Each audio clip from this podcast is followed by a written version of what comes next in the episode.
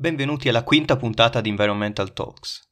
Oggi ho il piacere di presentare l'intervista che ho fatto ad un ospite molto particolare. Si tratta di Fabio Daniele, uno dei protagonisti a livello nazionale di Volt, partito emergente nel nostro paese e non solo. Classe 1992, Fabio è un libero professionista nel settore digitale dove si occupa di progettazione, consulenza e formazione nei campi dell'e-commerce e della cyber security. Oltre a questo coltiva la passione per l'outdoor collaborando attivamente a corsi di formazione per adulti e studenti come operatore ambientale e istruttore di survival. Come detto è attivo in politica, strada che ha intrapreso nel 2008 con il movimento dell'Onda contro la riforma Gelmini, dal quale comincerà a militare nei sindacati studenteschi e a collaborare con diversi esponenti politici del centro-sinistra piemontese. Nel 2018 scopre e si unisce a Volt, curando l'espansione del partito in Piemonte come region lead fino al febbraio del 2020, quando viene eletto nel Consiglio direttivo nazionale per la circoscrizione nord-ovest. Oltre a questo, nel 2019 è stato inserito nella classifica dei 100 under 30 talenti italiani del futuro da Forbes, un attore che quindi può dare una grande mano a sviscerare i temi che vengono trattati normalmente in questo podcast.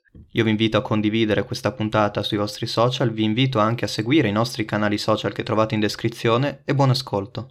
Allora Fabio, leggendo la tua biografia e quella dei tuoi colleghi di Volt è facile osservare il vostro forte spirito europeista. Voi, eh, oppure tu in particolare, siete convinti che gli sforzi dell'Unione Europea, quindi per esempio lo European Green Deal, possano effettivamente portare a risultati per quanto riguarda le problematiche ambientali?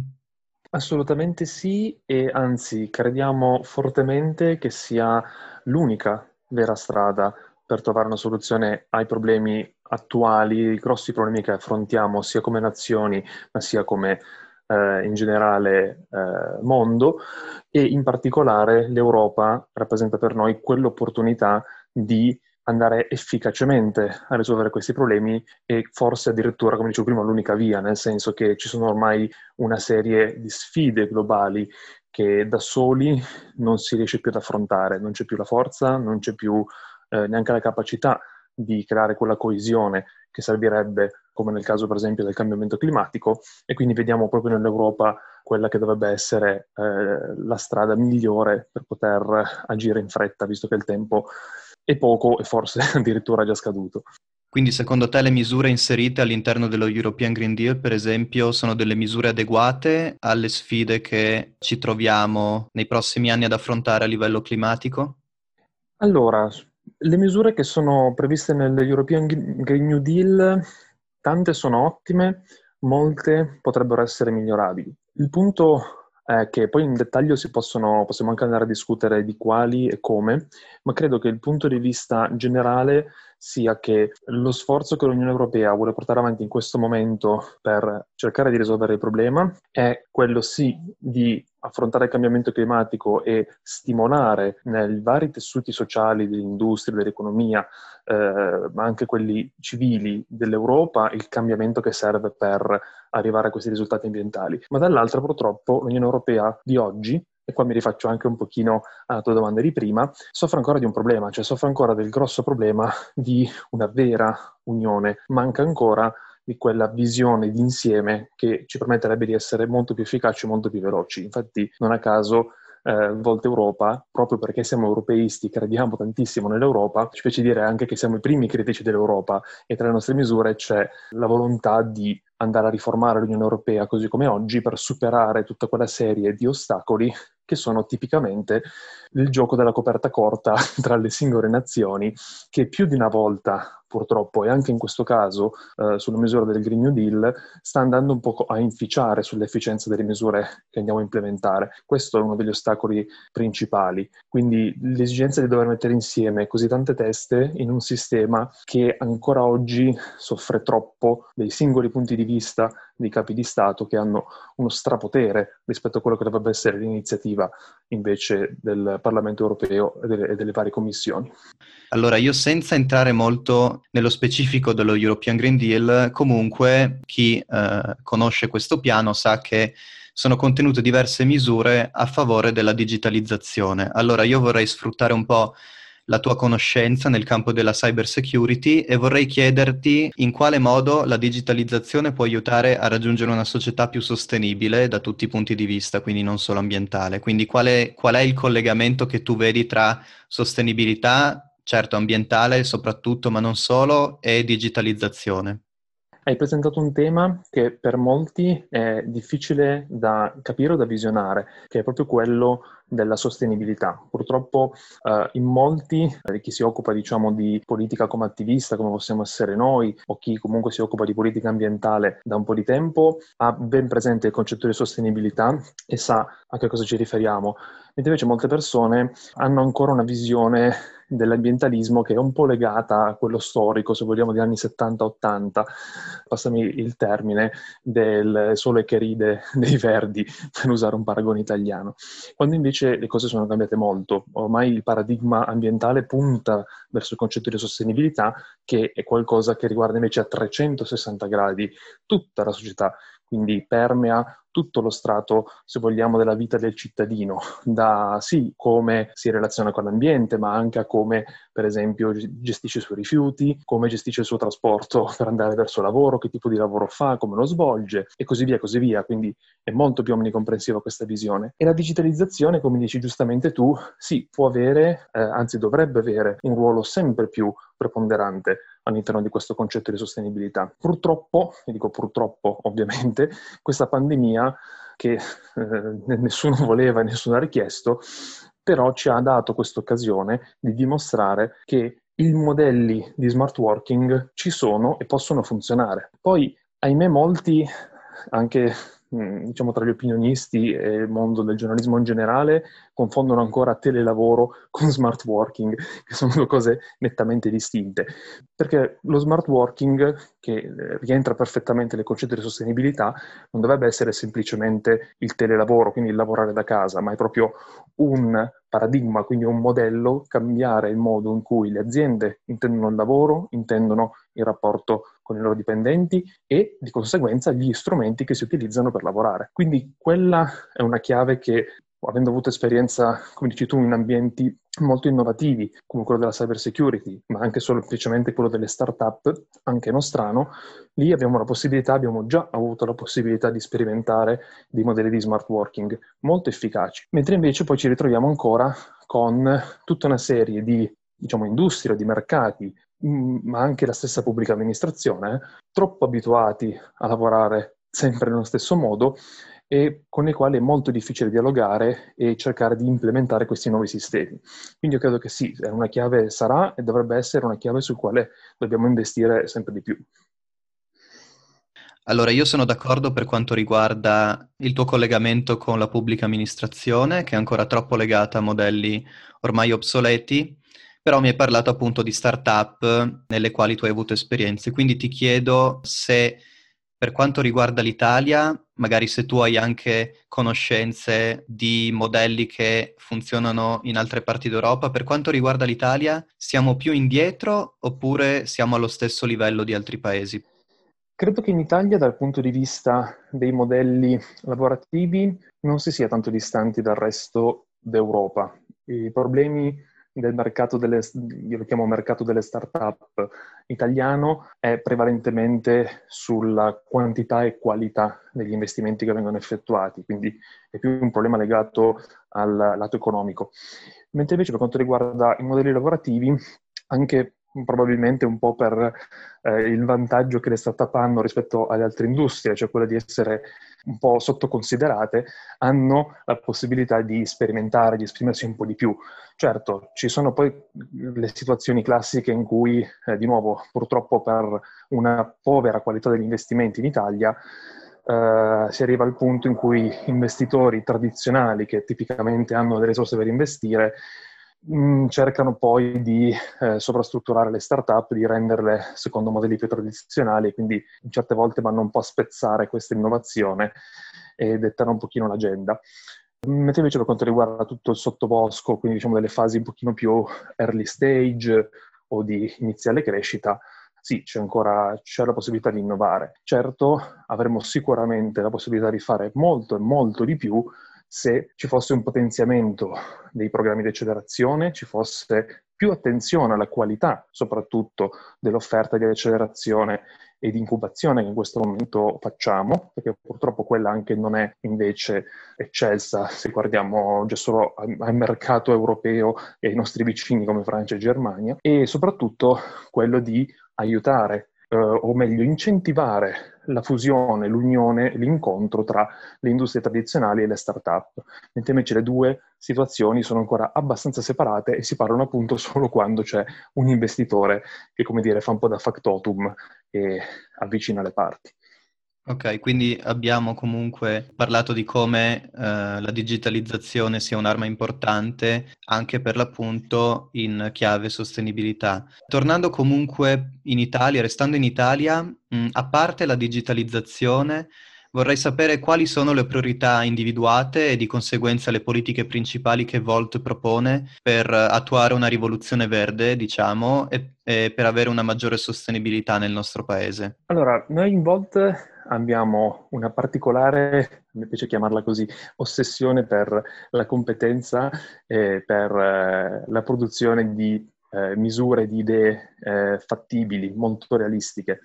E non a caso abbiamo una serie di team eh, policy che eh, contribu- ogni giorno lavorano per continuare a studiare nuovi problemi, eh, implementare nuove soluzioni e arricchire sempre di più quello che è il nostro mm, dire, bagaglio culturale e poi anche programmatico quando, quando, necessario. Questo lo dico perché appunto eh, abbiamo tantissime in realtà misure che abbiamo nel tempo eh, studiato e implementato sia a livello europeo che a livello nazionale, perché comunque non dimentichiamo mai che sì, Volta Europa è un movimento a livello europeo, ma è partito in ogni singolo Stato e ogni singolo Stato ha le sue problematiche specifiche. Quindi sì, c'è tantissimo, ci sarebbe tantissimo di cui discutere, però vorrei concentrarmi in particolare su quelli che penso siano alcuni concetti, come dire, molto distinguibili, molto, che, sono, che sono facili da identificare nel, nel pensiero di Bond. Anzitutto abbiamo quello di cui tanti parlano, che è la gestione, per esempio, energetica del, dell'emergenza climatica, quindi come investire in energie rinnovabili, eh, se o meno investire in liberalizzazioni. Però, per esempio, vediamo che c'è un, un, dibattito molto forte sulla carbon tax, quando a nostro parere non dovrebbe esserci. Perché dico questo? Perché la carbon tax è qualcosa che ha aiutato e sta aiutando l'Europa a raggiungere i suoi obiettivi ambientali. Al tempo stesso, sì, ha dei anche contro abbastanza forti. Eh, l'abbiamo visto anche in Francia quando eh, comunque la carbon tax ha suscitato tutti quei problemi legati all'aumento del prezzo eh, della benzina e così via. Una soluzione a cui per esempio eh, nessuno pensa e nessuno ha proposto, che è quello di lavorare sulle accise per compensare tutte queste conseguenze delle carbon tax. Eh, quindi non è sempre vero che si debba solo puntare verso un'unica soluzione eh, o A o B, c'è sempre la possibilità di trovare una via di mezzo. Poi, vabbè, potrei citare per esempio la mobilità. Sulla mobilità anche si è detto molto, si è detto di tutto, in particolar modo legato al discorso TAV, però a conti fatti, investire sul ferro è l'unica cosa che in questo momento ci permetterà di, ra- di ra- arrivare il più vicino possibile a questi obiettivi ambientali. E in- efficientare il trasporto su gomma, sì, è qualcosa che tutti ovviamente vogliamo fare perché ha perfettamente senso, però non dobbiamo anche dimenticarci che poi nella mobilità ci sono anche le persone, i pedoni, le biciclette. Quindi perché non iniziare a parlare, per esempio, di mobilità includendo anche i pedoni? Questa è un'altra cosa che molti si dimenticano. Io ho sempre trovato eh, un, divertente eh, pensare alla storia, non so se la sai, mi permetto questa breve digressione, di come è nato il termine jaywalking in America. No, non, non lo so. Non lo sai? Eh, jaywalking, che è quindi il tra virgolette, crimine di attraversare la strada non sulle strisce pedonali, è nato da un'azione delle grandi eh, case produttrici di automobili, in particolare Ford, al tempo, perché capitavano molto spesso incidenti dovuti agli automobilisti che eh, investivano pedoni per strada e anziché come dire, eh, cercare una soluzione alla circolazione del traffico, si è iniziata una, una campagna eh, contro i pedoni, per cui hanno inventato questo termine derogatorio che era jaywalking, perché jay all'epoca aveva un po' significato di, diciamo, stupidotto. Quindi jaywalking è addirittura entrato nel termini legalesi nel, nel codice civile americano come effettivamente un termine eh, legale a tutti gli effetti. Quindi questo è una piccola storiella, ma dà proprio eh, concretamente l'esempio di come il punto di vista molto spesso sia sbagliato. Cioè noi partiamo dal presupposto che ormai abbiamo costruito un'intera infrastruttura cittadina apposta per le auto, ma non deve essere per forza così. Ci sono tanti modi in cui possiamo compensarlo. L'istituzione delle aree pedonali molto spesso viene vista come avversario della gomma, mentre invece nessuno pensa a, per esempio, le soluzioni di, so, consegne in città di prossimità grazie a uh, corrieri in bicicletta o corrieri eh, ehm, su base elettrica. Uh, nessuno pensa al potenziare l'infrastruttura ferroviaria, quando in Italia abbiamo ancora quasi 5.000 km di rete ferroviaria che sono ancora su eh, motori diesel anziché elettrici. Quindi questo dovrebbe essere come dire, il nostro focus, non tanto lottare tra pedoni o macchine. E, mm, e beh, infine, un altro punto che io ritengo molto importante è sicuramente quello dell'economia circolare. Anche questo è sempre diventato un po' il cavallo di battaglia di tanti movimenti ecologisti o ambientali nel tempo. Economia circolare che non vuol dire semplicemente il uh, la gestione de- dei rifiuti non vuol dire semplicemente il chilometro zero, ma vuol dire proprio ragionare sull'intera filiera, sull'intero ciclo vita di quello che sono i nostri prodotti, lottare contro l'obs- l'obsolescenza programmata, per esempio, o investire sui materiali ecosostenibili e così via, così via. Tutto questo potrei andare avanti ancora molto a lungo, ovviamente, perché come dicevo prima ci sono tanti i temi sui quali si può parlare. Però per dire una cosa, che eh, il vero punto, secondo me, è che per avere un programma di investimento sull'ambiente, perché poi è quella la chiave per riuscire a affrontare l'emergenza climatica, dobbiamo un po' allontanarci da quel concetto di decrescita felice che tanto abbiamo usato negli ultimi anni, ma che alla fine della fiera si dimostra essere eh, molto insensato, perché non c'è possibilità di implementare una decrescita felice e soprattutto se non si investe se non si cresce in maniera green, eh, difficilmente ci sarà un'altra strada per poter risolvere l'emergenza climatica e mantenere quello che è uno standard di vita a cui comunque ci siamo abituati nel corso del tempo. Allora, illuminante perché ho pensato a diverse cose durante la tua digressione. Sono d'accordo sull'ultimo punto che hai, che hai portato, anche se però io sono un grandissimo estimatore della teoria del degrowth, quindi della della teoria della decrescita e sono convinto che la decrescita fatta in determinati modi può effettivamente essere una soluzione. Non l'unica, però può essere una soluzione. E di questo eh, io vorrei fare una puntata più avanti parlando di come in accademia, almeno io personalmente, ho trattato fino adesso questo concetto soprattutto per quanto riguarda la volontà di eh, scollarsi dalla logica del GDP del PIL in italiano, che è già un passo avanti per poter proiettarsi verso una maggiore sostenibilità, però questo è comunque un altro discorso.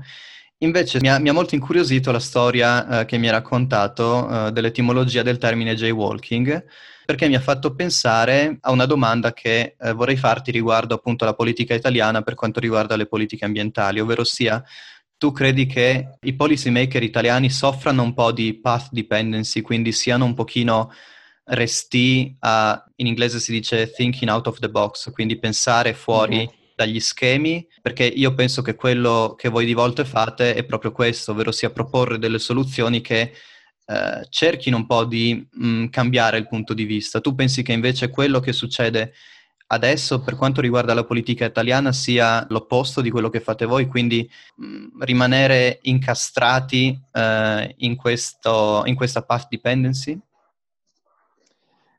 Sì, credo che la politica italiana soffra molto di questo deficit che però non è un deficit di competenza, attenzione, perché mh, adesso esco, esco, dal populismo, quindi non ho intenzione, come dire, di valutare le competenze di un ministro piuttosto che di un parlamentare, sto parlando in generale.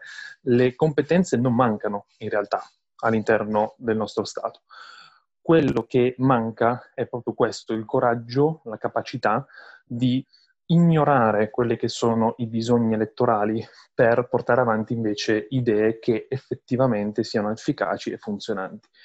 Questo lo dimostra eh, anche la semplicemente recente storia. Ci sono state delle proposte, delle riforme che sono state molto efficaci, che sono state molto utili al nostro Stato, ma che sono state alla fine della fiera frutto dell'iniziativa di pochi personaggi che in quel momento sono riusciti a mettere da parte un po' il loro bisogno di immagine. È ovvio che quello di cui sto parlando è un problema che hanno tutti, cioè non siamo solo noi italiani a soffrirne, ma noi abbiamo, come dire, un, in particolare eh, siamo molto attaccati a questi meccanismi. Sappiamo, come dire, un po' tutti benissimo che la politica italiana si fonda sul compromesso, eh, è la nostra struttura da sempre. La malattia eh, cronica. Quello...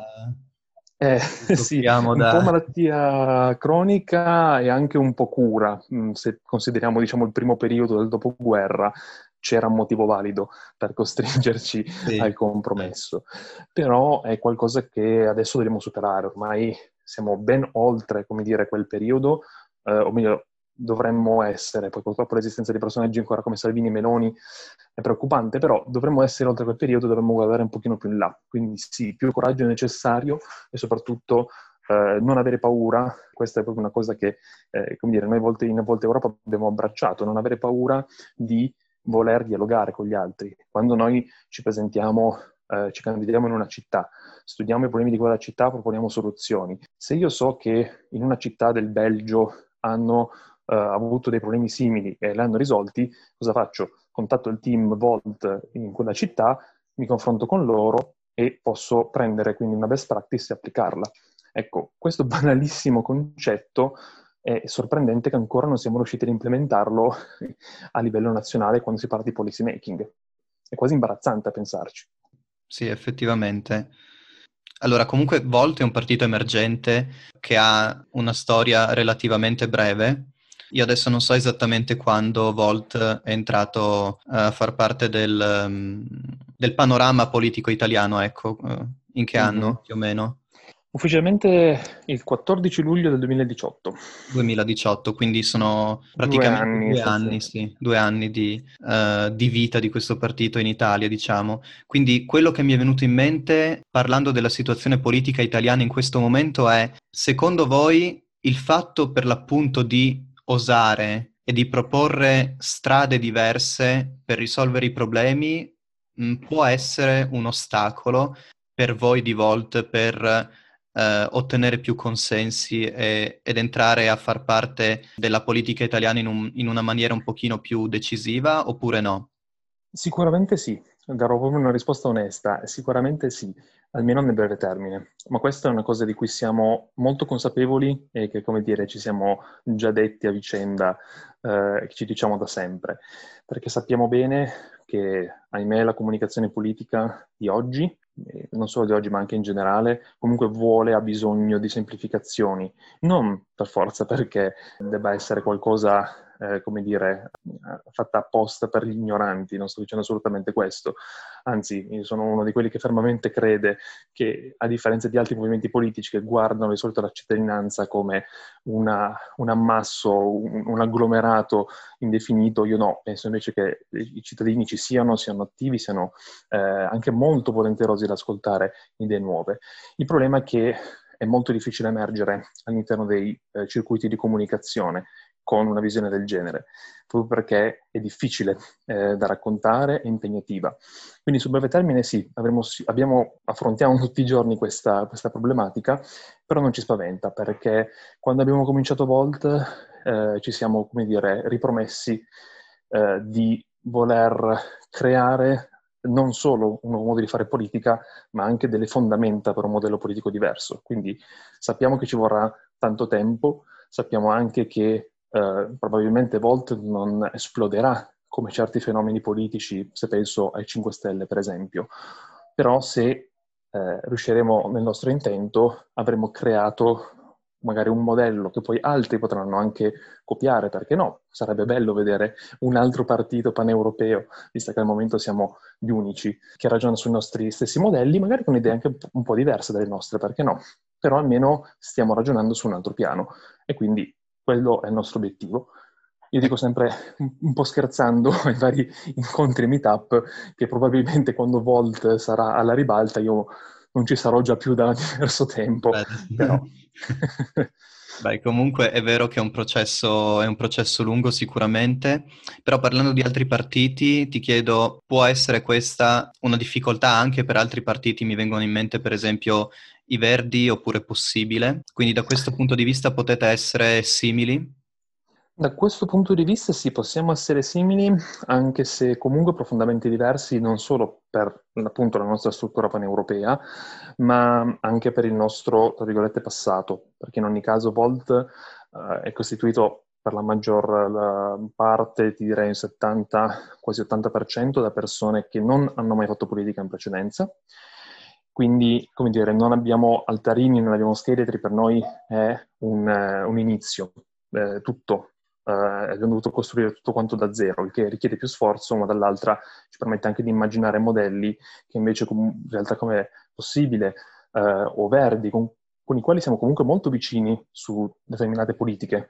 Uh, per esempio con i Verdi, con, sì, Verdi collaboriamo anche in diverse città, con Possibile stiamo collaborando sulle uh, politiche LGBT, e, però comunque loro hanno un'eredità alle spalle. Quindi abbiamo questo stesso problema, ma eh, ce la giochiamo, come dire, su due comunque orizzonti leggermente diversi. Va bene, allora io adesso direi che possiamo smettere di parlare di Volt e vorrei chiudere con una domanda a Fabio Daniele, ovvero sia raccontami qual è la tua idea personale di sostenibilità. È una domanda che io faccio a tutti gli ospiti. Tu puoi darmi una risposta che non deve per forza avere a che fare con l'ambiente, perché sostenibilità può significare diverse cose, quindi spiegami bene che cosa intendi tu per sostenibilità. Uh, domanda molto complessa. Dunque, per sostenibilità io immagino un nuovo tenore di vita. Io per sostenibilità immagino una dimensione della società in cui tutti possano trovare anzitutto il loro spazio sia di vita, lavorativo, in una realtà, in uno stato proattivo e non reattivo.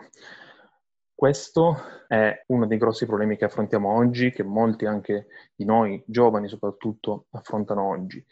E il secondo è quello di una realtà in cui eh, sì, parlare di ambiente è importante, ma prima di tutto è importante viverlo, l'ambiente, a parere mio ho personalmente scelto di passare gli ultimi mesi a vivere e lavorare, perché questa è una delle mie attività, in un rifugio eh, in mezzo ai boschi per fare attività di educazione ambientale e mai più d'ora riconosco quanto le persone sentono bisogno di ricollegarsi con una dimensione naturale, ma di farlo senza più avere quella, questa retorica, come dicevo prima, di una lotta di urbanizzazione contro ambiente.